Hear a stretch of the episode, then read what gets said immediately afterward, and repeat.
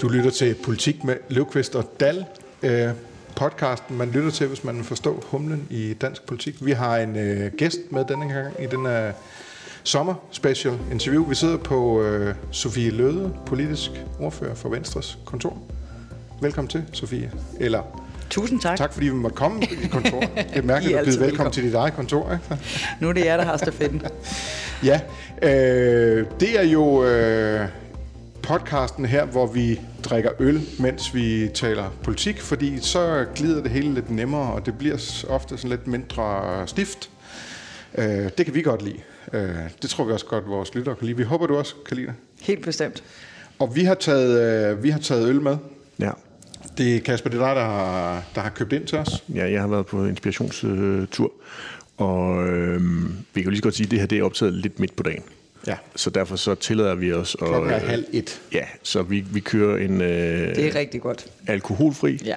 øhm, bryggeri 2 øl. Har vi øh, kastet os over igen. De har lavet en alkoholfri øl, der hedder Implosion. Øhm, jeg tænker, at det måske kan bruges som, øh, som løftestang for nogle af de diskussioner eller de samtaler, vi skal have i dag, hvor vi jo blandt andet skal vende øh, Blå Blok. Ja. Venstre kommer vi nok ikke udenom i den sammenhæng. Nej. Øh, nogen vil jo sige, at det var en Det er spændende, implosion. Om, spændende om Sofie øh, køber, at øh, man kan tale om implosion i Blå Blok, men... Øh, Ja, det var da bedre, end hvis du havde taget en syver med, eller sådan et eller andet andet. Så det, det vælger jeg at tage positivt.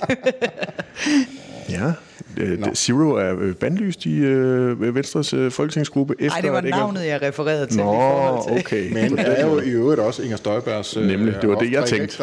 Ja, Ja, hun kan godt lide at drikke meget cola zero. Ja. Nå, men lad os åbne den. Vi har drukket to øl nogle gange i podcasten senest. Jeg har da fundet sådan nogle pengekrus til Jamen, så tager vi da lige... Tusind tak, tusind tak, tusind tak. Se, senest, øh, Tap House. Det er senest en gang, hvor. Kåre Dybvad faktisk kom med øl til os, fordi han ville have, at vi skulle drikke noget fra hans lokalområde. Ja, Øh, så det er ude fra øh, Vestjylland. Holbæk. Et eller andet sted. Ja, nu kan jeg ikke huske, hvor det er. bor han ikke i Holbæk? Ja, ja, han bor jo faktisk på Amager nu, men han kommer fra Okay, han. Viberød Mark, som var i Holbæk, eller er i Svinninge. Holbæk Kommune. Svindinge. Ja, det er derude et eller andet sted. Ja. Skål. Skål. Skål.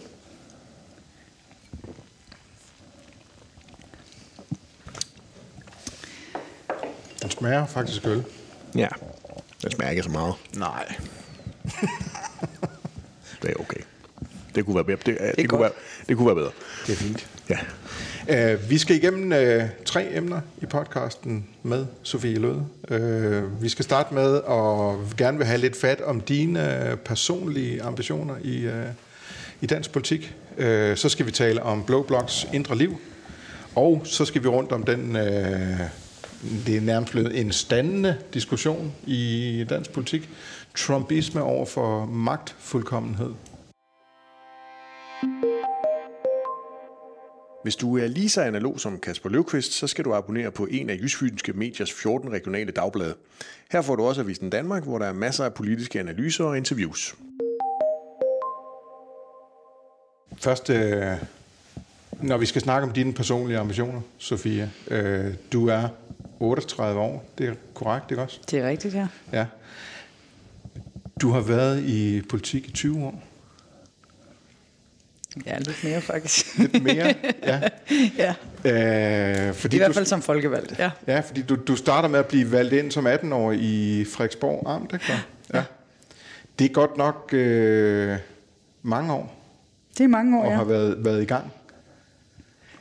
Og der har aldrig været en plan med det.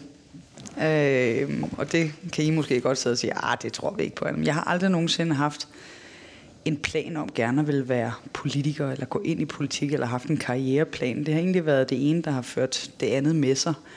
Øhm, og grunden til, at jeg stillede op i sin tid til Amtsrådet i Frederiksborg Amt, hvilket var ganske unormalt, skal jeg hilse at sige, når man er 18 år. Den gennemsnitlige øh, alder i de daværende amter i Danmark, den var, den var pænt øh, til den høje øh, ende, tror jeg godt, jeg tør øh, afsløre. Det er jo nærmest, at du stadigvæk har haft legekammerater, ikke så? Jo, og der var dem, der så var unge og gik ind i politik, de stillede jo op til byrådet, og der var mange, der spurgte, hvorfor det? Og for mig handlede det om, at dengang der lå store dele af ansvaret for uddannelsespolitikken, den lå i de daværende amter. Og når du var 18 år og gik i gymnasiet, du var for gammel til at benytte dig af kommunens ungdomsskoler og andre tilbud. Og omvendt, så var du også for ung til, at du var flyttet hjemmefra. Og derfor det, der havde allerstørst betydning i ens hverdag, det handlede om rammerne for uddannelsespolitikken, og det var det, der fik mig til at engagere mig for alvor i, hvorfor jeg synes, det var mest relevant også for unge mennesker at stemme til Amtsrådsvalget, og for mit eget vedkommende også, at der var en ung stemme, som, øh, som gjorde sig øh, gældende. Herudover var to amterne jo et hav af andre spændende områder af vores sundhedsvæsen, øh, ikke mindst som jo også gjorde det øh, attraktivt at gå ind i øh, politisk, men det var det, der banede vejen for det. Og så selvfølgelig også med et eller andet i baghovedet af, at jeg kommer fra en, en familie, hvor min mor har været øh, borgmester i Birkerød, og jeg nægtede at være hende der. Du er valgt på grund af din mor, eller på grund af dit efternavn. Og så tænkte jeg, okay, det kan da godt være, at de ved Birkerød, hvem min, min mor er som tidligere borgmester, men altså, i Helsingør og i Græsted, der har de altså aldrig hørt om Løde. Så nu prøver jeg at stille op til det, og jeg vil vise, at jeg står i egen ret. Så det var ja. sådan missionen dengang, og så tog det ene det andet med sig. Øh, har siddet i byrådet, jeg siddet i regionsrådet, og stillede jo så op som total outsider i 2007, hvor der var ingen, der troede, at jeg ville blive valgt. Men det gjorde du? Det gjorde jeg. Og også sådan rimelig sikkert, ikke også? Og så altså, sidder så vi her 15 år efter. Mm. Du stillede op i samme øh, øh, kreds som, som, som øh, Lars Lykke og... Thor Pedersen, ja. Claus Hjort, Charlotte Antonsen, Hans Andersen, ja. og så var der mig. Og du passerede jo faktisk alle de der, som vi ser på som KF'er på, på mange måder nu, ikke? Der, men slog dem allerede fra dit første valg, undtagen Lars Løkke, ikke? Jo, for ja. nummer to. Ja. Så et godt billede på, hvorfor man aldrig skal føle sig sikker i noget som helst. Ej heller, selvom hvis man er så privilegeret at sidde i Folketinget i forvejen. Der kan altid ske ting. Hvad tænker du egentlig om den der diskussion, der nogle gange popper op omkring levebrødspolitikere, eller politikere, der skal ud og prøve noget andet end at være politikere? Jamen, det har jeg jo egentlig en, en stor respekt øh, for, at man synes, det er vigtigt, at man, og det er det, jeg også opfatter for de fleste danskere, der bringer det på banen, at det er helt afgørende, at politikere, der har et stort ansvar og dermed også udøver magt som en del af deres virke i forhold til, hvordan skal samfundet indrettes, at der er det helt afgørende, at man ikke er fuldstændig afkoblet fra virkeligheden. Og det er den evige påmindelse, jeg synes, man altid skal have med sig som øh, politiker. Nogle, det er jo de færreste i dag, vælger at være øh, aktiv erhvervsudøvende, mens de også sidder i Folketinget, altså bevare noget erhvervstilknytning, mens de sidder i Folketinget. Det var jo meget mere en tradition i gamle dage i, øh, i gåseøjne, fordi jeg tror, at de fleste i dag erkender, at det er simpelthen for svært at få et liv til at hænge sammen med både at være på eksempelvis det private arbejdsmarked og sidde i Folketinget og have et, øh, et familieliv. Men det er, Men det er faktisk også det, der ligesom er begrundelsen for, hvordan strukturen er i Folketinget, med at der ikke er rigtig er, er møder i salen mandag og fredag, fordi man skal kunne passe sit arbejde, og i øvrigt komme hjem til sin, sin øh, kreds. Sin kreds der? Ja. ja. Jo, og hvorfor har vi, øh, hvorfor er folketingssamlingen skruet sammen, som den er? Det var, fordi bønderne skulle hjem og høste. Altså, sådan ja. er der jo nogle historiske øh, ting, der har gjort sig gældende i forhold til, hvordan verden og hverdagen er indrettet. Øh, men, men pointen omkring, at det er afgørende, at man som politiker ikke mister koblingen til det omgivende samfund, og de ting, man ikke mindst beskæftiger sig med politisk, synes jeg er helt afgørende. Jeg synes så bare, at det at stille det op med, om du har haft x eller y antals erhvervserfaring, ikke altid er retsigende for, om du også politisk har noget tung substans i dig som, øh, som politiker. Jeg er jo selv blandt en af dem, der har arbejdet i rigtig mange år med, øh, med sundhedsvæsenet, som jeg virkelig øh, brænder for at være med til at, øh, at udvikle i, øh, i Danmark. Og havde det gjort mig til en bedre eller dårligere sundhedsminister, hvis, lad os sige, at jeg havde været sekretær i fem år på et eller andet advokatkontor. Altså, det tror jeg i al stilfærdighed ikke nødvendigvis havde gjort forskellen. Jeg tror, det, der var med til at gøre en forskel, det var, at jeg kom jo ind som en minister, der rent faktisk vidste noget om området. Jeg vidste også, hvor vi gerne skulle forsøge at komme hen, og havde dermed jo også nogle forudsætninger for at, øh, at starte i det daværende sundheds- og, øh, og ældreministerium som en, der har beskæftiget mig med sundhedsvæsenet på alle de forskellige politiske niveauer igennem øh, rigtig mange år. Så jeg synes, man skal... Øh, altså når man siger erfaring øh, og erhvervserfaring, så skal man, handler det for mig i hvert fald om, at det er vigtigt, at man også øh, beskæftiger sig øh, og har en tæt kobling til de områder, man sidder med og har et ansvar i forhold øh, til. Og så synes jeg, det er rigtig godt, at vi er mange forskellige personer på, øh, på Christiansborg. Og øh, hvis I spurgte mig, jeg startede også med at sige, at jeg har haft, aldrig haft en plan om at skulle sidde her den dag i dag, hvor jeg gør. Men det ene har taget det andet øh, med sig. Livet kunne sikkert også have drejet sig på en, en måde, som havde gjort, at jeg måske ikke havde siddet her i, øh, i dag. Øhm, og spørger jeg mig, om jeg fuldstændig vil afskrive, om jeg skal lave noget andet en eller anden dag. Nej, selvfølgelig vil jeg ikke det. Nå, fordi det skulle nemlig være et af mit næste spørgsmål, nemlig det med, at du har jo været folkevalgt i mere end halvdelen af dit liv. Har du aldrig tænkt, at du skulle lave noget andet end politik? at de første mange år, jeg var folkevalgt, kan man sige, der lavede jeg jo på. også andre ting, på. så at sige, fordi at amtsråd, byråd, regionsråd, der, øh, der laver man jo også noget. Nej, dels har jeg jo øh, læst en periode, og øh, så har jeg jo også haft øh, job, øh, efter jeg blev færdig på, øh, på CBS. Øh, og øh, det er klart, det kan jo ikke konkurrere med, hvis du ene og alene måler erhvervserfaring på øh, antal år på, øh, på CV'et. Øh, men igen, jeg synes det væsentligste er, at man ikke lever afsondret fra øh, ens omverden og den del af samfundet, som man også gerne vil være med til at øve indflydelse øh, på, og det kan man gøre på rigtig mange øh, forskellige måder. Der handler det om, at ja, der er noget, der handler om tilknytning til arbejdsmarkedet, der er noget, der handler om faglig øh, dygtighed, øh, hele spektret også omkring øh, det frivillige foreningsliv og andre ting, der er afgørende i forhold til, til mange ting i, i politik kan du bringe på spil her. Hvad er næste skridt? Det må tiden vise. Øh, øhm. som sagt, jeg har aldrig haft en plan, øh, og hvis du på et eller andet tidspunkt havde spurgt mig, hvad øh, ville være det største at opnå, så havde jeg svaret dengang, at det var at blive øh, sundhedsminister, og det, øh, det blev jeg. Og øh, på det punkt har jeg jo altså, egentlig også indfriet mine egne ambitioner i forhold til, øh, til hvad jeg har tænkt længst med med politik, sådan hvad, hvad drømmene også kunne blive til. Nu sagde du det der med, at du har ikke haft dig, det er ikke nogen plan, der har ført dig hen, hvor du sidder her. Nej. Øh, vi kan jo lige fortælle lytterne, at vi sidder faktisk i et af de mere eftertragtede kontorer på Christiansborg. Der er udsigt fra vinduet over til statsministeriet. Traditionelt har det ja. været Venstres formand, der faktisk har siddet herinde. Jeg har lavet mig fortælle, at det skiftede, da Lykke røg ud af statsministeriet, og han ikke øh, kunne holde ud og sidde og kigge over på Helle Thorning i statsministeriet. så han tog det andet hjørnekontor. Øhm. For mig giver det bare noget ekstra motivation, når man sidder der om aftenen og godt ved, nu burde du køre hjem. Ikke? Så kigger man lige derover og siger, Nej. Der er stadigvæk lys, så hvis hun arbejder, så arbejder jeg videre. Ja, det er tit, der ikke er lys, okay. men der tænker jeg bare, at vi giver det lige nogle ekstra kilometer i benene. Så let skal de ikke have det. Så kan man lige give den lidt ekstra. Ja. altså, øh, jeres formand nu, Jakob Ellemann, han var jo som ganske nyvalgt. Der var det, blev det jo sådan lidt en historie, da han blev interviewet... Øh, øh, til noget tv, og, han så siger, og så siger han, ja, selvfølgelig vil jeg gerne være statsminister en gang. Der var han helt nyvalgt, og det var helt grøn, og det var mærkeligt at sige det på det tidspunkt. Ikke? Men, men han sagde det sådan, det, den ambition skal politikere have. Øhm, er du enig i det? Jeg er enig, at man skal have en ambition om at ville noget med det, man laver. Men jeg mener ikke, at det er nødvendigt, at vi går rundt 179 mennesker på Christiansborg, og hver dag har en ambition om at blive statsminister. Det tror jeg ikke nødvendigvis ville være sundt for vores øh, folkestyre, hvis der var 179 mennesker, der havde den ambition øh, herinde. Så du har ikke nogen ambition om at blive statsminister? Nej, det har Nej. jeg ikke. Kunne tænke dig det alligevel? Hvis du spørger, om jeg i morgen kan skifte kontor til det andet hjørne, så er svaret ja. så må Mette Frederiksen da godt låne det her. Men det, øh, siger du det, at... Øh, det, du, du spørger ikke... mig, om jeg har en eller anden karriereplan. At, kunne du godt tænke dig at blive statsminister, og har du en plan om at blive formand for Venstre? Nej, det har jeg ikke. Vi har lige nu en rigtig god og dygtig formand for øh, Venstre, og jeg arbejder lojalt for at være en del af holdet, og dermed være med til at indfri øh, de mål, vi gerne vil med Venstres politik om at være med til at skabe et friere og rigere øh, Danmark, som giver danskerne noget mere frihed og nogle flere øh, muligheder. Og det er det, der er drivkraften øh, for mig. Det er ikke en drivkraft om, om jeg sidder på det her kontor, eller det andet kontor, eller det tredje kontor.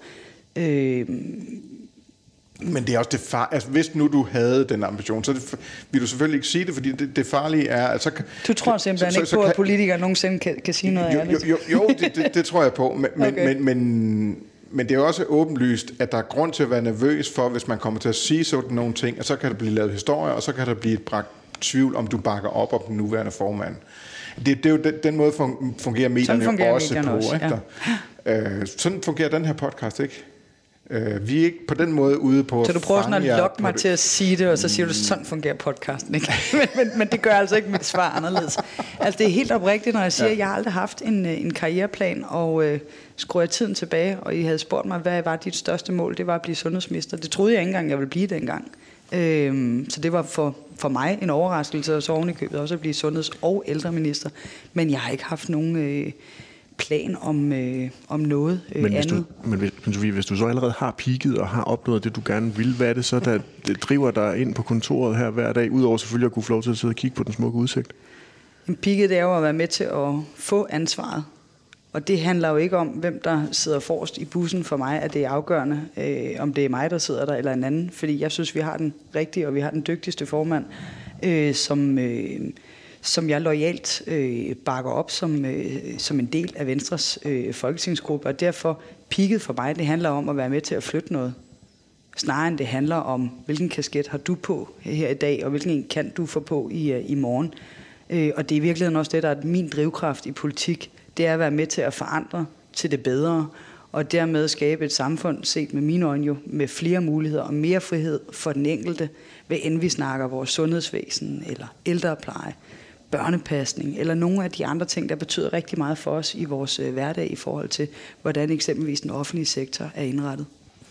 Da du var sundheds... Din, din, din første ministerpost var som sundhedsminister. Så det er politikken frem for posterne, ja. der er... Ja. Det er klart, forudsætningerne for at kan få muligheden til at, for at indfri de ting, det handler jo om, at du sidder i regering. Så, så, så det er jo ikke en diskussion af, om man Altså, det er jo ikke sådan fortælle lyd som om, at nå, okay, er det så ligegyldigt, om man sidder i det her kontor, eller kontoret, vi snakkede om før på den anden side, det gør der en kæmpe stor forskel. Men det er bare ikke drivkraft i sig selv for mm. mig, ud fra hvilken post.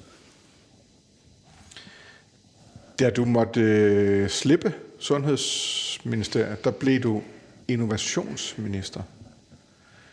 Øhm, først lige, hvorfor, var, hvorfor skete det skifte egentlig? Øh, nu kan jeg ikke engang huske, var det der, da, det var da, da, da K og LA kom i regeringen? Ja. Øh, var du ked af at skulle forlade Sundhedsministeriet? Jeg tror, hvis man går tilbage og ser øh, fotos fra øh, og videoklip fra overdragelsesforretning, så vil jeg i hvert fald kunne se, at, at jeg kan også være et meget følelsesladet øh, menneske, og det her var noget, der betød rigtig meget øh, for mig i forhold til, at jeg havde virkelig synes jeg, hjernen, men også hjertet med øh, hver dag på, øh, på arbejde i, øh, i ministeriet eller rundt i øh, det danske øh, sundhedsvæsen og ældrepleje.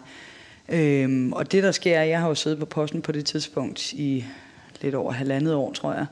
Og så øh, kan alle huske, at der var en hel masse politisk drama, som for at gøre en lang historie kort, mm. jo førte til, at regeringen blev udvidet, så det ikke var en ren venstre-regering, men blev til VLAG-regeringen med, øh, dermed de konservative og, øh, og liberale alliance.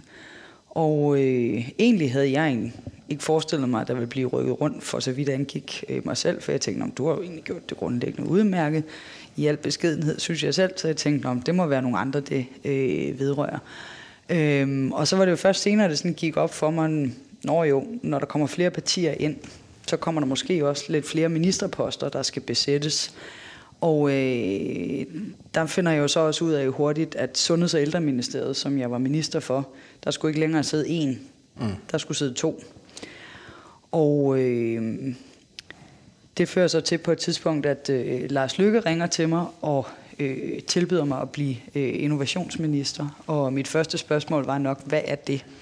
Øh, og det tror jeg også var, var, øh, var mange andre, der stillede det samme, der findes et svar på det samme spørgsmål. Nej, for jeg vidste jo godt, hvad han ville med det. Øh, jeg tror, at nogle af jer, der måske har interviewet også Lars Lykke igennem årene, øh, ved, at han som jeg er ekstremt også optaget af sådan den offentlige sektor, maskinrummet øh, i det. Øh, hvordan rigtig mange velfærdsområder er internt øh, forbundne, og også hvordan vi på mange områder giver borgerne en dårligere kvalitet, end hvad de burde få, fordi vi sidder og arbejder og tænker i siloer på Slottholmen, og i den måde, vi også udøver øh, politik med. Og dermed vidste jeg jo godt, at øh, fordi han jo så hurtigt tilføjede, at det var øh, sådan set øh, halvdelen af butikken i, i Finansministeriet, vi snakkede om, for så vidt angik den offentlige sektor, at det var et rigtig, rigtig øh, interessant øh, mulighed. Øh, og jeg vidste også godt, at jeg ville blive ekstremt udfordret, fordi det jo handlede jo om at gå fra at være specialist til så i højere grad at blive generalist, fordi du skulle arbejde med 117 forskellige områder frem for, han har sagt, det trygge, kendte, øh, man kendte i sit, øh, i sit daværende øh, ministerium. Og, øh, og dermed også jo en enorm øh, mulighed for at blive udfordret og blive dygtiggjort som, øh, som politiker og som, øh, og som minister. Og øh, det var også det, der gjorde i sidste ende, jeg sagde, øh, sagde ja, om end at jeg lige skulle tænke øh, over det. Øh, fordi det var virkelig noget, der også var en svær beslutning for, øh, for mig. Øh, og så havde jeg selvfølgelig også i baghovedet, når du har siddet og været sundheds- og ældreminister, at øh, så skal man jo også gøre op med sig selv, når du får videre. Det skal der altså være to om at dele i morgen, at er det så bedre at sige, så er det der, du skal prøve noget andet, og oven i købet måske nogle, nogle andre udfordringer, som, øh, som man også politisk kunne blive en dygtigere øh, politiker øh, af, eller at sige, hvor er det godt, at der er kommet en mere. Øh, jeg havde heller ikke, jeg havde også svært ved at klare det hele før. øh, det var et slid. og det skal man jo, det skal man jo gøre op med sig selv, det er, hvad der er det rigtige. Og det rigtige for mig var at træffe øh, den beslutning, som nogle andre så havde udtænkt øh, for mig, men som jeg ikke har fortrudt øh, efterfølgende, fordi det simpelthen også har gjort mig dygtigere, og dermed også langt mere vidne på langt flere områder, når man har siddet i Finansministeriet, det ved alle, så har man også øh, været inde over øh, jo mangt og meget på tværs af rigtig mange forskellige områder. Var der, var der noget, øh, var det en del af motivationsfaktoren, eller noget, du ligesom kunne bruge til at fortælle dig selv, at det, øh, at det også var attraktivt, at du ville blive kun den anden kvinde i øh, Finansministeriet? Der, der har været, Pia Kellerup har været regulær finansminister før, mm. ikke der? Men ellers er det jo sådan et sted, altså, sted hvor man i... Man, det, det, bliver jo ikke sagt, men har jo næsten en fornemmelse af, at øh, finansministeriet, det er altså mændenes område, fordi det er vigtigt, og det er alvorligt. Ja, der har ikke været mange stiletter på stengangen igennem Nej. tiden. Nej. Var det, var det noget, der også... Det tænkte jeg slet ikke over dengang. Det, det, tænkte du det er først senere, okay. man, man, man gør det. Men, men at sidde i Finansministeriet er noget specielt. Øh, fordi det er jo en mulighed for, som tværgående minister, at være med ind over rigtig mange forskellige områder, og det er også det, der gør det hamrende interessant.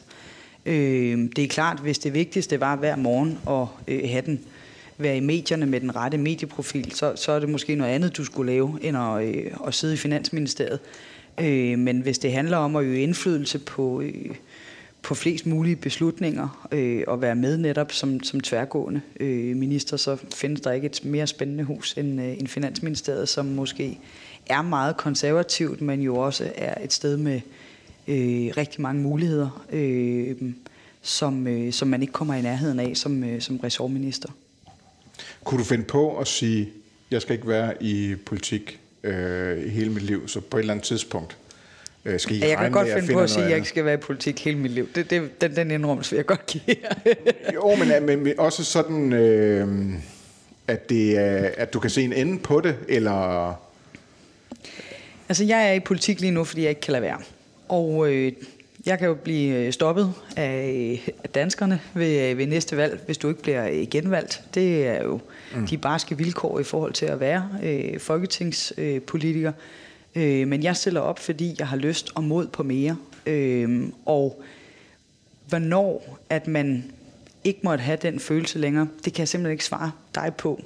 Nej. Øh, fordi det vil jo kræve, at jeg vil kunne se ud i fremtiden i forhold til, hvordan vil alting udvikle sig. Og derfor har jeg jo også respekt for de kollegaer fra øh, mange forskellige partier her, blandt også mit eget, der har valgt at sige, nu skal jeg prøve noget andet, eller nu fylder familielivet noget mere i mit liv nu her, og derfor vil jeg gerne prøve noget andet, eller andre årsager. Og der kan være mange forskellige bevæggrunde, og det har jeg den dybeste øh, respekt for. Øh, så jeg har ikke, jeg havde ikke nogen plan om at at komme herind, og jeg har heller ikke nogen plan om at, at komme, herfra. komme herfra eller ud, men på et eller andet tidspunkt skal der nok komme det, og øh, jeg vil da bestemt ikke afvise, at jeg skal lave noget andet på et tidspunkt. Får man jobtilbud, når man øh, øh, har en position i Venstre, som du har? Ja, det gør man. Ja. Er der nogen, nogen der frister nogensinde? Selvfølgelig er der noget, der frister, fordi det er jo en refleksion også over øh, de muligheder, der er uden for øh, Christiansborg. Øh, på den ene side er det jo et tør jeg godt sige, også meget krævende job, også at være politisk ordfører, fordi du står tidligt op, og du går altid sent i seng, fordi der er journalister, der ringer døgnets 24 timer, i hvert fald har en forventning om, at man også svarer døgnets 24 timer. Øh, såvel som at man jo også er inde over rigtig mange andre ting, også internt i, øh, i, i partiet. Øh, og det er jo på den ene side et, øh, et privilegie, men det er også øh, en hård hverdag. Og øh, det sætter selvfølgelig sine begrænsninger på øh, nogle af de ting, man er, er nødt til at vælge fra, og også nogle gange gå på kompromis med, øh, som man ikke altid synes, man har lyst til i forhold til familie og, og andet, men som er en del af det. Og omvendt er der også mange fantastiske ting ved, ved politik, som vi måske ikke altid er så gode til at, at tale om som, øh, som politikere, som virkelig giver nogle øh, muligheder, og som jeg vil ønske langt flere, også kvinder, fik øh, øjnene op for, i forhold til også at turde gå ind i, øh, i politik. Men det er klart, en karriere og et liv uden for politik og Christiansborg rummer jo nogle helt andre muligheder, som jeg ikke lige er i nærheden af i dag. Og det er der altid øh, relevant og interessant at overveje. Jeg tror også, det er sundt at gøre det. Også for at fornemme ned i maven, er det her det helt rigtige.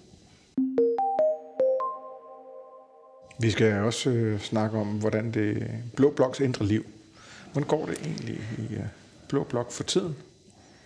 Jamen, jeg synes jo, det går øh, godt, og det kan vi jo både tage sådan rent faktuelt. Nu er jeg jo politisk ordfører, så jeg følger meget med i meningsmålinger. Nu formanden ikke læser dem, så må jeg jo øh, gøre det. Ikke? øh, der ser det jo fornuftigt ud, for så vidt angår, at øh, fra at der har været massiv øh, rød øh, føring, så ligger blokkene jo øh, meget tæt og stort set lige i øh, adskillige målinger. Øh, og... Øh, det er jo øh, i sig selv øh, positivt, fordi det viser jo bare, at der ikke er noget, der er afgjort på nogen måde på, øh, på forhånd. Og øh, hvordan så det i øvrigt også ser ud i forhold til øh, partierne på tværs, øh, så er jeg sådan set også øh, meget mere fortrøstningsfuld, end jeg har været igennem adskillige år her i den her øh, periode, for så vidt angår, at der er kommet et, synes jeg, meget øh, tættere forhold partierne øh, imellem, og tro det eller ej, vi har det sådan set også sjovt sammen på, øh, på tværs. Øhm, og det er jo også noget af det, der er med til at gøre, at man også får et, et godt samarbejde i dagligdagen, og også kan lave, mestre at lave nogle kompromiser en gang imellem, hvor at ingen får det præcis, som man gerne vil have det, men man kan lave noget sammen på, øh, på tværs, som alle kan se sig selv i det er jo lidt en sandhed med modifikationer, det der med, at blokkene ligger meget tæt nu, ikke? Fordi det gør de, hvis vi regner din gamle formand, Lars Løkkes, Moderaterne med læser. i, i Blå Blok, ikke? Der, øh. Jo, og hvor han tilhører, ved jeg jo ikke helt andet end, at jeg kunne da forstå, at, at det på hans seneste, at det var der efterhånden nærmest mere nærlæggende, at Mette Frederiksen skulle fortsætte som statsminister, når der skulle være en blå, og øh, det må Lars Lykke jo selv forklare øh, hvis det er, han synes, at, at Mette Frederiksen skal, skal have fire år mere i, øh, i statsministeriet. Øh, det kan jeg ikke svare på. Men, men blokkene ligger øh, i en række målinger, hvis du ser hen over det seneste halve år med uden øh, Lars Lykke, meget tæt. Øh, og det er derfor, der er jo muligheder frem mod næste folketingsvalg, og jeg tror også, vi vil være et skarn, hvis nogen af os sagde, at det var afgjort på forhånd. Hertil har jeg været med i politik for mange år, til også godt at vide, at ting kan rykke sig, og ting kan rykke sig rigtigt øh, hurtigt. Jeg sidder bare og har lige nu et perspektiv, øh, når du stiller spørgsmål om, hvordan går det egentlig, at der har vi da været i en periode, hvor det nok har været med sådan rimelig højt vand, øh, og øh, også nogle store skulp undervejs, og nogle gange måske haft følelsen af, at vi blev udsat for waterboarding. Ikke? Altså, øh, øh, der er vi jo et helt andet sted øh, i dag, både dels internt i forhold til Venstre, og hele den genopretning, øh, der er sket i, øh, i partiet, og øh, genrejsning af, af partiet, og hvor vi har fået senest jo et rigtig godt øh, og fornuftigt kommunalvalg stik imod, hvad alle øh, kloge og kommentatorer og journalister i forudså på forhånd, at var der en, der ville få fuldstændig tæv nu, så var det Venstre. Det fik vi godt nok ikke. Øh, og det er derfor, pas på med at sige på forhånd, at tingene er afgjort. Øh, virkeligheden arter sig ikke altid efter øh, de kloge, skarpe analyser, som man er klog til at gøre. Men kigger vi på målinger, så ser det også tæt ud på mange af dem. Det er vel ikke, fordi det sådan er fuldstændig blikstille, når du kigger ud over havet. Altså, du har et dansk folkeparti, der stadigvæk er et, et halvt år inde i Morten Messersmiths folketings, eller formandsperiode ligger og, og ruder rundt.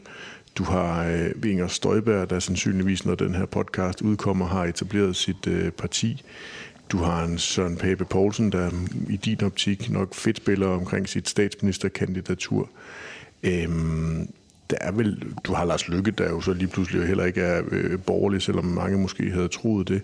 Man har en ny borgerlig, der var rasende over det nationale sikkerhedskompromis, og I ja. gik ind over midten der, og så videre, ikke der? Altså, det, det er vel ikke, fordi det hele bare er fryd og gammel. Nej, hvis I spørger, om vi er enige om det hele, og alt bare kører fuldstændig snorlige, så er svaret, det, ærlige svar er selvfølgelig nej. Men det er det jo heller ikke, øh, hvis du kigger over på den modsatte side af Folketingssalen. Altså undskyld mig. Øh, der har du da også alle mulige øh, spændende partier øh, fra Veganerpartiet, Alternativet, øh, Fri Grønne, øh, Enhedslisten, SF, Radikale, Socialdemokratiet. Altså, er de enige om det hele? Nej. Altså, så, så der er jo ikke større uenigheder til den ene side, end der er til den anden side. Men de har i hvert fald det handler jo så om evnen til også at kunne bygge bro over nogle af de øh, uenigheder og finde noget øh, fælles fodslag på, øh, på de ting, der så også udgør øh, fællesmængden, velvidende, at der er områder, hvor vi vil være uenige politisk. Altså eksempelvis, at, at Dansk Folkeparti har en helt anden holdning end Venstre, for så vidt angår synet på øh, EU. Altså det er da den ældste øh, nyhed, man overhovedet kan komme i tanke om. Er det et problem? Nej, det synes jeg ikke, og det har heller ikke historisk været det. Er det et problem for Blå Blok, at Søren Pape han, øh, måske, måske ikke øh, vil være statsminister? om det er et problem. Altså, jeg synes jo, vi har de øh, øh, statsministerkandidater, og dermed kandidaten, øh, som øh, Blå Blok øh, bør have. Så, øh, I behøver ikke flere. nej, Nej. det synes jeg egentlig ikke. En er rigelig. Ja, det synes jeg da. det Vi har så den bedste, så hvorfor? Er det så ikke et problem for Blå Blok, at Pape ligesom går og er henholdende med, om I har en eller to? Jo, altså, jeg synes jo, for at snakke lige ud, altså, det er da sådan lidt, i min verden, fedt spilleri. Altså, jeg synes jo bare, man skal tone ren flag, altså, øh, og melde ud, er man det, eller er man det ikke? Øh, fordi jeg tror, der er en værk kan regne ud, at ambitionen selvfølgelig findes øh, i det konservative folkeparti. Alt andet vil da omvendt også være, være underligt. Øh, men jeg synes også omvendt, at man øh, skylder at melde klart ud, om man er det eller ikke er det. Øh, fordi selvfølgelig er det ikke et uvæsentligt spørgsmål, ej heller for, øh, for danskerne. Men det er også en diskussion, der er en lille smule sjovere for at have nu, ikke? Der, hvor det er længe siden, vi har set en måling, hvor K var større end V. Ikke? Der. Og så du læser også målinger. Ja, det, det har jeg ikke sagt, at jeg gør. Jeg siger blot, at vi har ikke noget behov for at efterspørge flere øh, statsministerkandidater over på, øh, på vores side af, af hegnet. Lad os nu sige, at der bliver blot flertal efter. Men at der har været flere. Hvor mange var der på den røde øh, fløj sidst? Var det tre, der var? Der var nogle stykker. Ja, så, så altså, værre er det vist heller ikke, vel? Spørgsmålet var jo så, hvor mange der var reelle. Ja. Der vil jeg jo, jeg kunne jo forestille mig, at hvis der nu kom en konservativ statsministerkandidat, så vil han nok ikke kunne, kunne sammenlignes med Uffe Elbæks statsministerkandidatur eksempelvis. Der vil han jo nok være Ej, kan mere, jeg også, være, være der kan jeg lige. Pape for meget til at sammenligne ham med. Jo jo, men, men der vil jo nok måske være mere, mere tyngde og, og realitet bag ved et, eventuelt statsministerkandidatur fra ham. Så vil vi have to reelle borgerlige statsministerkandidater. Der skal vi jo helt tilbage til Og Engel eller sådan noget for at finde det. Men det er jo et hypotetisk spørgsmål, og der er kun en mand, der kan besvare det. Og øh, det kan jeg ikke gøre øh, for ham. Jeg øh, konstaterer, at vi for Venstres vedkommende, vi øh, stiller med en statsministerkandidat, og vi har også ambitionen om at stille os i spidsen. Men ser du, Og- ser, ser du, at diskussionen omkring det her, at den, altså usikkerheden, diskussionen omkring Blå Blok statsministerkandidat eller kandidater, er det et problem for jer? Altså det er noget, der fylder væsentligt mere blandt jer journalister og kommentatorer, end jeg oplever, at det fylder noget ude. Altså undskyld mig. Men når du tager rundt i hen over hegnet med naboerne, eller i uh, supermarkedet, eller hvis du er ude og besøge en virksomhed, eller en børnehave et eller andet sted. Altså, Det er bare slet ikke et svar på Øh, spørgsmålet, som var, jo, om for- det er et problem for Blå Blok. Det er fordi, jeg, jeg opfatter det som om, at I gerne vil have, eller definerer det som værende, at det er et problem for Blå Blok, som ikke nødvendigvis repræsenterer et problem ude i, i den virkelige verden. Men om der er flere, øh, der gerne vil være statsministerkandidat, det kan jeg jo ikke øh, svare på. Øh, fordi det er jo de personer, der må svare på det, og der synes jeg jo bare, det er det, jeg siger helt ærligt. Jeg synes, det er udtryk for fedt spilleri, for jeg synes bare, man skal melde ud. Øh, og om man vil gøre det eller ej, det er jo op til nogle andre at afgøre, ikke mig. Lad os nu antage, at der bliver blot flertal efter næste valg. Kan du så blive en lille smule øh, rundtosset og forvirret over, øh, hvad I skal bruge, hvordan I skal udnytte det flertal? Fordi det ser ud til, at hvis der bliver et blot flertal, så vil der være et nyt parti med Venstres gamle formand og et nyt parti med Venstres gamle næstformand, som er med til at udgøre det flertal. Gør det det ikke det hele sådan rimelig toget at kigge ind i for øh, en venstremand? Altså det mest tåget i det, du lige sagde der, det er, at det for mig er fuldstændig uklart, om øh, Lars Lykke gerne vil pege på Mette Frederiksen som fortsat statsminister. Øh, fordi sidst jeg læste hans interview, så afskrev han jo nærmest, at det skulle være en blå øh, statsminister. Hvilket kom som en stor overraskelse øh, Sådan læste mig. jeg det ikke. Han afsk- Okay. for mig, jeg læste sådan, at han afskrev, at det var en blå statsminister på kun blå mandater, eller en rød statsminister på kun På, røde på mandater. mandater. Okay, så han skal overflødiggøre enhedslisten. eller hvordan skal det der flertal lige skrues Det er jo en regering altså, med et rødt og et blåt parti, eller en regering med, et, Men han var ikke med, noget- med, med støttepartier fra begge sider. Han var ikke noget blåt parti, og han var heller ikke noget rødt parti. Nå, det var det mest toget i, i det spørgsmål, du stillede der, fordi uh, du spurgte mig oprindeligt om, bekymrer det mig, eller øh, flimrer det, eller, eller uh, Ja. i forhold til, at der komme et, uh, et borgerligt-liberalt flertal efter næste folketingsvalg. Og nej, det gør det ikke. Og det er derfor, jeg jo også har fokus på, at der er selvfølgelig nogle ting, hvor vi er uenige, men det er kendte uenigheder, men der er også masser af ting, der samler os. Det er der i forhold til behovet for at føre en ansvarlig økonomisk politik. Det er der i forhold til øh, det at vil stå bag og stå fast på en øh, stram udlændingepolitik. Det er der i forhold til øh, at insistere på, at kvalitet i velfærd ikke kun handler om at diskutere kroner og øre, men også hvordan vi bruger pengene i den offentlige sektor. Hele dagsordenen omkring at give borgerne mere frihed og flere muligheder, hvor der jo i de her år jo i hvert fald er en tydelig forskel til en socialdemokratisk etpartiregering, der ønsker mere ensretning og mere tvang i forhold til at tage valget fra borgerne frem for at lade mennesker selv træffe de vigtige beslutninger i deres, øh, i deres liv. Og så er der jo i forhold til øh, klimapolitikken, altså enigheden omkring, at klimapolitikken skal være reelt grøn omstilling, den skal være markedsdreven, det skal handle om at gøre Danmark til et forgangsland og ikke en eller anden stor lidelses- og afsavnshistorie, som øh, mange på venstrefløjen jo har en tendens til at gøre klimapolitikken øh, til i ja, i sådan en form for klimanationalistisk øh, dagsorden, som, øh, som man, øh, man fører. Øh, det har vi i forhold til dagsordenen omkring øh, ønsket om, at det ikke skal være dyrere at være dansker, at det skal kunne betale sig at arbejde, og dermed at ydelserne til arbejdsløse indvandrere, de skal sættes ned, frem for at sættes op med de her 2.000 kroner ekstra skattefrit hver måned, som regeringen og de røde partier jo har øh, indført. De har øh, gjort det mindre, mindre attraktivt at arbejde, også for så vidt angår at sætte, dagpenge, øh, sætte dagpengene op i, øh, i en periode. Og sådan kan du finde masser af områder, hvor at der er en langt større grad af fællesmængde og enighed, øh, som, øh, som gør, at jeg er ikke i tvivl om, at man selvfølgelig også vil kunne finde øh, sammen i et samarbejde omkring det. Men hvis ikke det bekymrer dig, hvis- hvis det svar skal give mening, så, så, så, øh, så må du have en idé om, hvad, hvordan I skal håndtere øh, et nyt parti som Moderaterne, hvis det bliver en del af det borgerlige liberale flertal. Altså det er jo Lars Lykke, der må gøre op med sig selv, hvad Lars Lykke også gerne øh, vil, og hvad han står for og andet. Og, og ja, de blev præsenteret her på grundlovsdag i, øh, i juni, og for os, der har kendt øh, Lars igennem mange år, så, øh, ja, så er der også nogle områder, hvor jeg tænkte, nå, det var da godt nok noget andet end det, du har stået for ellers øh, igennem, igennem mange år. Men ellers er det jo, det er jo deres opgave nu at lægge deres politik øh, frem, og øh, herunder Jo, jo, også jo, hvor det er, man kan se sig selv og placere sig selv øh, politisk. Men hvis I gerne vil have, at Jacob Ellemann skal blive statsminister, så kan man jo bare ikke stoppe der og så sige, "Nå, men det vil lykke mig selv finde ud af, hvad han gør. Så, så må I jo ligesom finde ud af, hvordan I skal håndtere det, at der er det her parti, øh, som måske ligger på midten, men nok ligger mest over mod, mod blå. Øh, alt andet vil være mærkeligt med Lykkes fortid i hvert fald. Ja, det sidste er jeg enig i, men det er også derfor, jeg er overrasket over nogle af de meldinger, han er kommet med indtil, øh, indtil videre. Altså vores øh, opgave øh, i Venstre, det er jo at sikre, at vi bliver øh, størst muligt for os at gøre vores indflydelse øh, gældende. Og øh, hvordan den parlamentariske konstellation så måtte se ud efter et, øh, et folketingsvalg, det kan vi gisne om og spå om og alt muligt andet.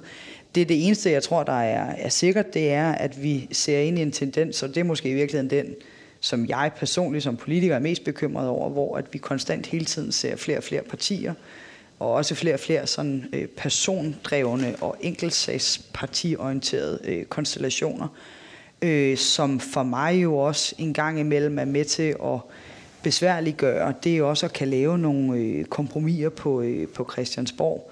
Øh, og det er nok i virkeligheden det, hvis du spørger mig om, hvad der sådan ellers bekymrer mig i den Hvorfor er det et problem? udvikling. Det er jo ikke et problem, der kommer flere partier, men det er øh, et problem, synes jeg efterhånden, at, at hvad er vi nu, 14 opstillingsberettigede øh, partier, øh, øh, og lad os sige, der kommer 14 partier ind i, øh, i Folketinget. Der er der i hvert fald en tendens til, og har været det også her i den forgangne periode, hvor vi jo også har set et historisk stort antal løsgængere, hvor jeg synes lige pludselig, så er det ikke politikken, der er den fremtrædende, altså så er det enkeltsagspolitikken, eller det er det, så er det personerne, der er styrende og definerende for, hvor det så er, at man placerer sig politisk, eller lige pludselig ikke længere definerer og placerer sig.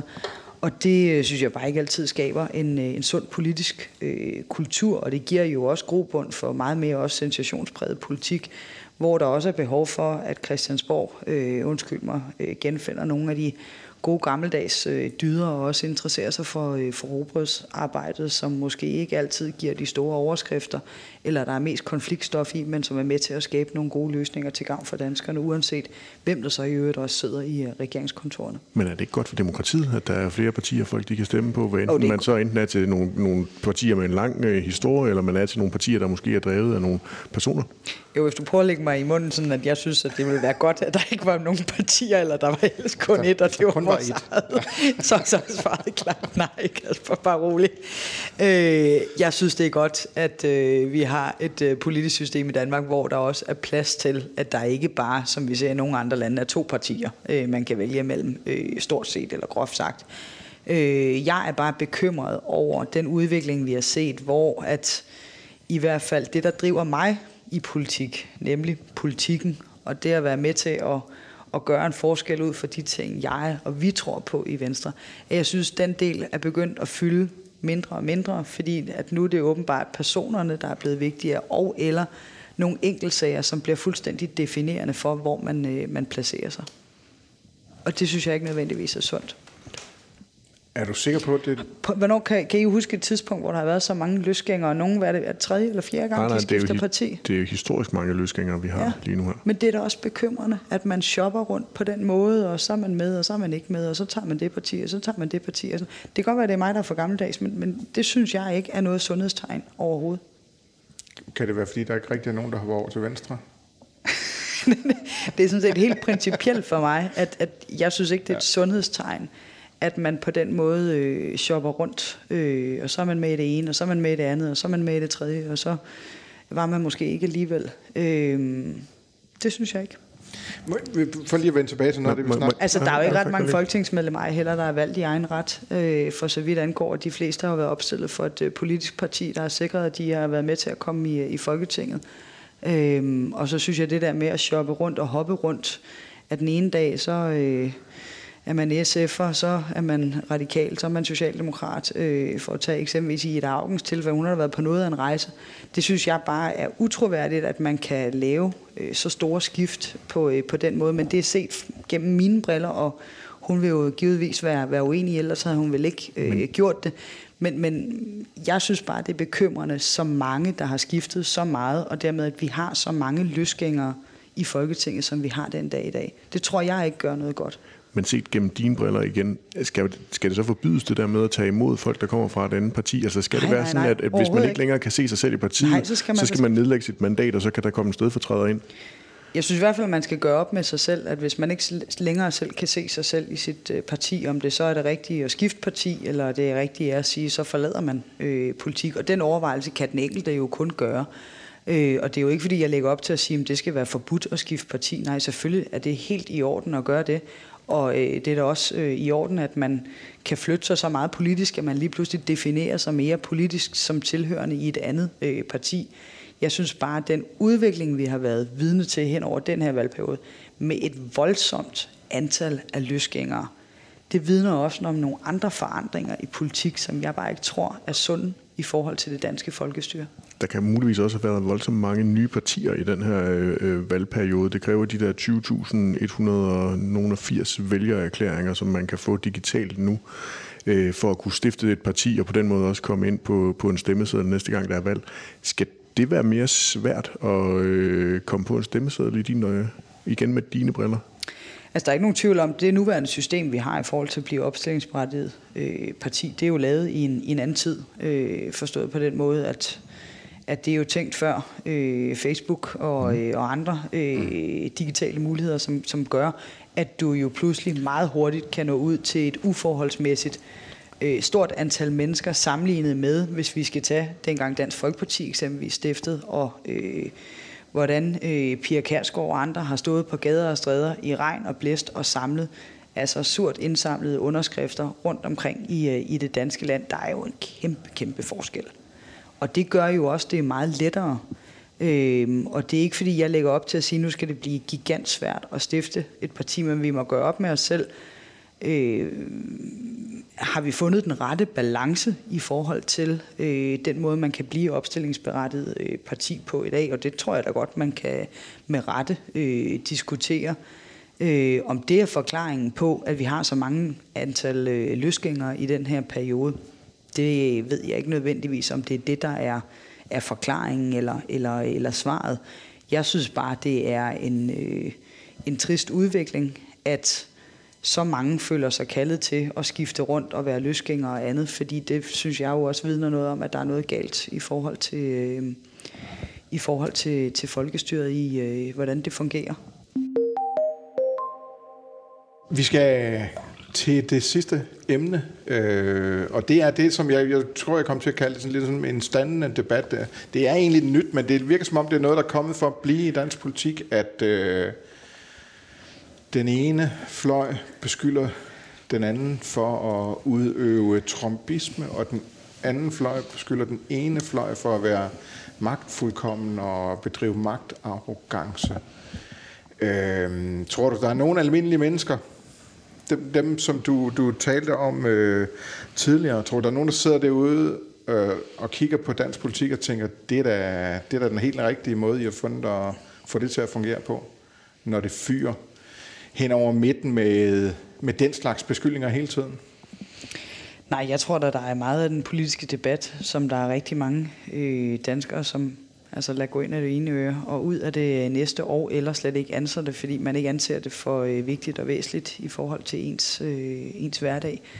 Øh, men jeg synes jo, den seneste øh, eksempelrække, må vi jo sige, vi har set, altså øh, for mig jo bare er billedet på en gedin omgang øh, politisk øh, spin i forhold til, hvor store selvmodsigelser, undskyld mig, man kan lave på, øh, på rekordtid. Altså, vi havde alligevel at gøre med, men en statsminister, der øh, den ene dag jo afviser fuldstændig et øh, regeringssamarbejde hen over midten, så lige pludselig står man og siger, nu kan alle nærmest komme med i regeringen, bare man peger på Mette Frederiksen som fortsat statsminister. Øh, og den næste dag, så går man så ud og melder, at øh, Jakob Ellemann Jensen, han er slagteren for Nordsjælland, og vi er trumptister alle sammen, og vi undergraver det danske folkestyre, og hvad ved jeg. Altså, det hænger jo ikke sammen øh, på nogen måde, og det er jo... Øh, en stor øh, selvmodsigelse. Og i virkeligheden jo bare et øh, noget spin for at forsøge at dække over dels, at man har frygtet den her minkkommission, der øh, var på øh, trapperne, og derfor gerne også vil gøde vandene i forhold til, at man godt ved, at måtte der være et rødt flertal ved næste valg, så sidder Mette Frederiksen ikke alene i regeringen efter det valg. Og dermed skal hun jo have opfundet en undskyldning på, hvorfor at Radikale Venstre og SF, eller kun en af dem, skal med i, øh, i regering efter et øh, valg, hvis der er et, øh, et rødt flertal. Og på den anden side jo så dermed også for at, øh, at forsøge at købe dem til at øh, tage lidt pænt imod Mink-kommissionens rapport, så man på den måde også kan komme videre i dansk politik set med deres øh, øjne, og dermed også forsøge at, at glemme det, som øh, vel i nyere politisk historie er en af de største skandaler, vi overhovedet øh, har haft, og hvor at alle og enhver jo også godt ved, at statsministeren har spillet en betydelig rolle. Er det værre eller bedre spænd end øh, i forhold til, når I øh, kører den her kampagne mod Socialdemokratiet for magtfuldkommenhed og Mette Frederiksen og magtafgangse? Er det, øh, hvis, hvis spænd er bedst her? Øh, altså, jeg mener jo helt oprigtigt ikke, der er nogen øh, trompister i det danske folketing, eller der, trompistpartier i øh, det danske folketing. Det mener jeg ikke. At Socialdemokratiet så har et andet billede og bruger det aktivt i en kampagne, det må de jo øh, forsvare. Jeg tror bare, at danskerne godt kan gennemskue, at det er at trække det ned på et usædvanligt lavt niveau. Og jeg tror helt ærligt også, det har givet øh, øh backfire øh, for dem. Jeg tror ikke, at, altså, jeg tror, det var, han har sagt... Øh, så på den måde mener du faktisk, det er dårligere spænd end jeres? Jeg siger ikke, det er dårligere spænd. Jeg siger, at jeg tror, at danskerne godt kan gennemskue, hvad det der det handler om. Øh, når vi taler og diskuterer spørgsmålet omkring magtfuldkommenhed, så havde, handler det jo for os om diskussionen i forhold til, at hvis man gerne vil være statsminister i det her land, så er der forskel på at være en statsminister, der gerne vil styre, eller være en statsminister, der gerne vil lede. Der handler det om, hvordan man er øh, statsminister, hvilken form for magtudøvelse man, øh, man laver. Og jeg synes jo, Socialdemokratiet har haft en tendens til, vi har set det under øh, corona, under hele minkskandalen, FE-skandalen, hvor vi har set altså en, en grad af, af magtfuldkommenhed, som vi ikke har set i hvert fald i nyere tid øh, hos, øh, hos nogen øh, regering. Og så er der jo været en, en tendens til, at for hver gang, at oppositionen kritiserer øh, regeringen, øh, så sætter man lighedstegn ved, Nå, så er det også kritik af embedsmændene. Altså der må man jo også lære at skille tingene ad, og når vi kritiserer regeringen, eksempelvis i forhold til øh, et spørgsmål, så er det jo ikke lige med kritik af embedsmændene. Men det er jo det billede, Socialdemokratiet gerne vil forsøge at tegne i en eller anden øh, Øh, selvmodsigelse, som ikke øh, passer sammen i, øh, i sidste ende. Vi så det eksempelvis, øh, da vi sidste sommer jo havde hele de, øh, de tragiske billeder fra den kaotiske evakuering fra, øh, fra Afghanistan, øh, som, øh, som jo også blev genstand for øh, en stor politisk øh, debat, øh, jo også fordi regeringsminister altså optrådte med at smutte til koncerter og alt muligt andet, mens øh, Kabul jo stod i, øh, i kæmpe, kæmpe kaos at så gik Mette Frederiksen ud og sagde, så er det fordi, vi kritiserer de danske soldater. Altså, det er jo så tygt og så falsk, som, øh, som noget kan, kan være. Altså, er der nogen, der står vagt også omkring de danske øh, soldater og har den dybeste øh, respekt for dem? Øhm, og det er derfor, jeg synes, det er plat at, øh, at lave de der former for øh, altså falske øh, strømmænd, som, øh, som, som, hvor man forsøger at skabe en eller anden kant eller konflikt, som bare ikke eksisterer ved, at man vender sin modstanders øh, argumenter mod en selv fuldstændig på hovedet. Ikke? Hvor ser du magtfuldkommenheden hen i for eksempel FE-sagen? Ja, den ser jo dels i forhold til den, set med, med vores øjne jo skandaløse håndtering af den sag, der har været fra, fra start af. Altså tilbage jo fra, hvad var det, juni 2020, øh, hvor at øh, hele den her øh, pressemeddelelse og andet bliver øh, sendt ud, og ledende medarbejdere bliver øh, sendt hjem. Øh, Men er det magtfuldkommenhed at øh, insistere på at sende en pressemeddelelse ud, så offentligheden får besked om, hvad det er for en kritik, der har været af, eller der har været en kritik af Forsvars- og efterretningstjenester? Jamen, håndteringen af den sag har været magtfuldkommen. Eksempelvis jo senest, når du gerne vil bede det danske folketing i ramme alvor, 179 medlemmer om at stemme om ophævelse af en folketingspolitikers øh, immunitet, uden at vide hvorfor, og dermed hvad vi stemmer om, og dermed reelt bede Folketinget om at stemme i blinde. Det mener jeg er magtfuldkommen.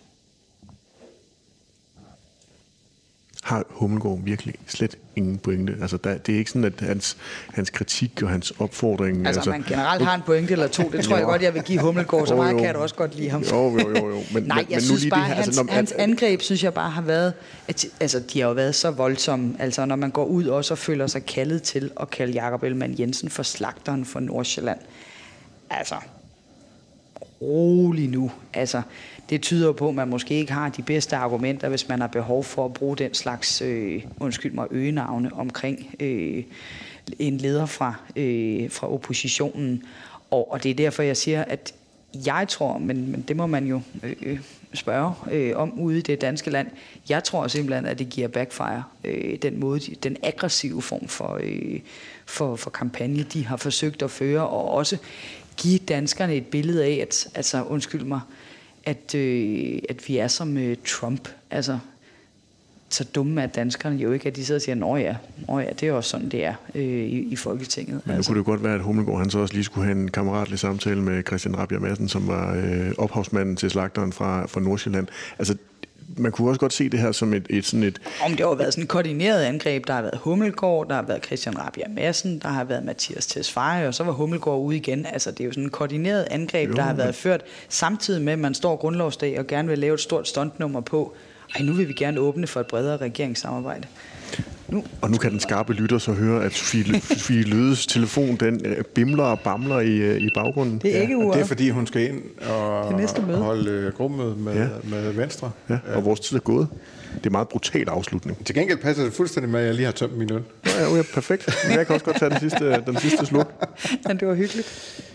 Ja, jeg, jeg er i tvivl om, vi, vi fik ikke rundet af øh, som vi gerne vil. Men, men det er nu engang de, de vilkår, de, de er på. Øh, Nej, men for, for at afrunde min ja. sidste pointe med, altså det har jo været et koordineret angreb, det kan være jo se, og det er også derfor, at jeg også godt tror, at, at de fleste er enige om, at det har givet bagslag for, for Socialdemokratiet når man så samtidig har forsøgt grundlovsdag at lave en eller anden trojansk hest, hvor man siger, gud, nu vil vi gerne have et eller andet bredt øh, regeringssamarbejde. Øh, og så næste dag, så er man trompister, der undergraver folkestyret og slagteren fra Nordsjælland osv. Altså, det hænger jo ikke sammen. Og, øh, og det der med at gå ud og sige, at alle er velkommen øh, til at komme med i regeringen, bare man peger på Mette Frederiksen. Altså, Mette Frederiksen er da også velkommen til at pege på Jacob Ellemann. Altså, så store mennesker er vi der trods alt også. Det synes jeg bare er for tygt i forhold til, at alle jo også godt, der følger med i dansk politik, kan gennemskue, at det handler om nogle helt andre ting. Det handler om, at hun er, øh, Socialdemokratiet er hunderad øh, i forhold til øh, den minkkommission, der skulle komme kort tid øh, efter og at man samtidig også så ind i en situation, hvor man godt vidste, at så frem der måtte blive et rødt flertal efter næste folketingsvalg, så skulle hun finde en undskyldning for, hvorfor at hun skal have en eller to af de besværlige støttepartier øh, med ombord, som gør, at man ikke bare kan køre videre med den dagsorden og de ting, man gerne selv har vil, øh, har vil sætte. Og det synes jeg, man skal sige ærligt, i stedet for at pakke ind i angreb og eller at fortælle og forgive danskerne, at man vil noget, som i øvrigt ikke er troværdigt. Det er spændende. Hvorfor er det egentlig, at I ikke vil i øh, regeringen med øh, Socialdemokraterne, når det var det, I gik til valg på sidst? Altså for vores vedkommende handler det jo grundlæggende om, at vi vil en helt anden retning end den politik, Mette Frederiksen og Socialdemokratiet har stået i, øh, i spidsen for øh, igennem de sidste øh, tre år. Vi ønsker jo et samfund, hvor vi gør samfundskagen større, og dermed hvor vi bliver men, rigere, men, men, og hvor der, vi øger altså arbejdsudbuddet, hvor vi gennemfører reformer, hvor vi ikke gør danskerne øh, fattigere ved at hæve skatterne mere end, end 40 gange. Men det vidste, hvor alt det der vidste ikke godt inden hæver ydelserne valg. til arbejdsløse indvandrere, hvor vi får reformeret sundhedsvæsenet. Jamen, nu er det bare for at nævne nogle af hvor vi politisk helt ærligt er uenige. Og det er derfor, jeg spørger... Men det var jo ikke inden sidste valg. Det er derfor, jeg siger helt ærligt, hvorfor er det, at vi ikke opfatter det her som dels værende et troværdigt invitation om regeringssamarbejde hen over midten. Den forklaring tror jeg, jeg har givet jer. Øh, og dels så er der den politiske begrundelse, som handler om, hvad er det så, vi også skal kunne samarbejde om? Og det har jeg bare øh, svært på nuværende tidspunkt med den politik, og den måde også, man har øh, ageret på fra Socialdemokratiets side, til at kan se, hvor i den fællesmængde skal kunne bestå til at også kunne holde til et regeringssamarbejde. Øh, at man kan samarbejde på Christiansborg, det har man kun alle dage, også længe inden der var nogen, der havde tænkt ja. på Mette Frederiksen. Det har hver regering jo gjort igennem, øh, igennem årene og altid landet både store og brede øh, aftaler i, øh, i de fleste tilfælde, og det vil man kunne fortsat også uanset hvem der bliver statsminister efter øh, næste valg. Så øh, den invitation, den var lige så utroværdig som den, I kom med øh, inden valg sidst? Altså, Lars Lykkes øh, invitation fra sidste folketingsvalg handlede jo om at øh, melde klart ud, at han ikke ønskede at være statsminister, definerende på blandt andet jo øh, stram kurs, altså med Rasmus Paludan øh, mandater. Øh, jamen, jeg tror også, det var åbenlyst for, for de fleste jo, at i hvert fald Rasmus Paludan med stram kurs øh, Tankerne var, var tænkt inden ikke... Rasmus Paludan? Så det var, det var jo faktisk nyborgerlige, det, og han var det også handlede om, og Liberal Alliance. Han var opstillingsberettiget. Ej, Liberal Alliance var jo så med i regeringen, og det havde vi så også prøvet på det tidspunkt, at, ja. at det havde også sine udfordringer på nogle punkter. Øhm, men, øhm, men, men det handlede jo om øh, for Lars Lykke om at afskære, at det ikke skulle være yderfløjene, der var definerende i forhold til, øh, til statsministerposten. Og øh, det øh, tilbud blev jo ragt ud og blev hårdt afslået fra, øh, fra Mette Frederiksen. Og det er også derfor, jeg siger, at det er hende selv jo, der har øh, slået, det, øh, slået det af hånden, og så nu rækker man ud og siger, at man gerne øh, vil det, men samtidig så går man også og siger, at vi er trompister, og vi øh, undergraver folkestyret og andet. Altså, de positioner kan bare ikke altså, være gældende på en og, øh, og samme tid. Der er noget der, der ikke øh, der stemmer øh, i det.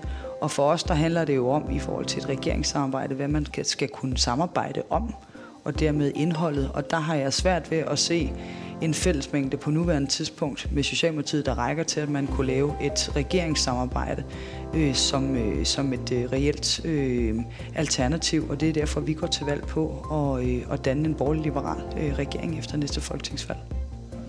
Lad det være det sidste ord. Du skal, øh, du skal ind til dit gruppemøde nu. Ja, det er tak faktisk fordi, øh, virtuelt, så, men, men det okay, synes jeg alligevel er for voldsomt, at vi tager det med i podcasten. det, kan, det, det synes jeg godt, vi kan. Ja. Det skal ikke være os, der Undercover med løde, eller hvad? Tusind Nej, tak, fordi ja. jeg måtte være med. Ja, tusind tak, fordi vi måtte komme her.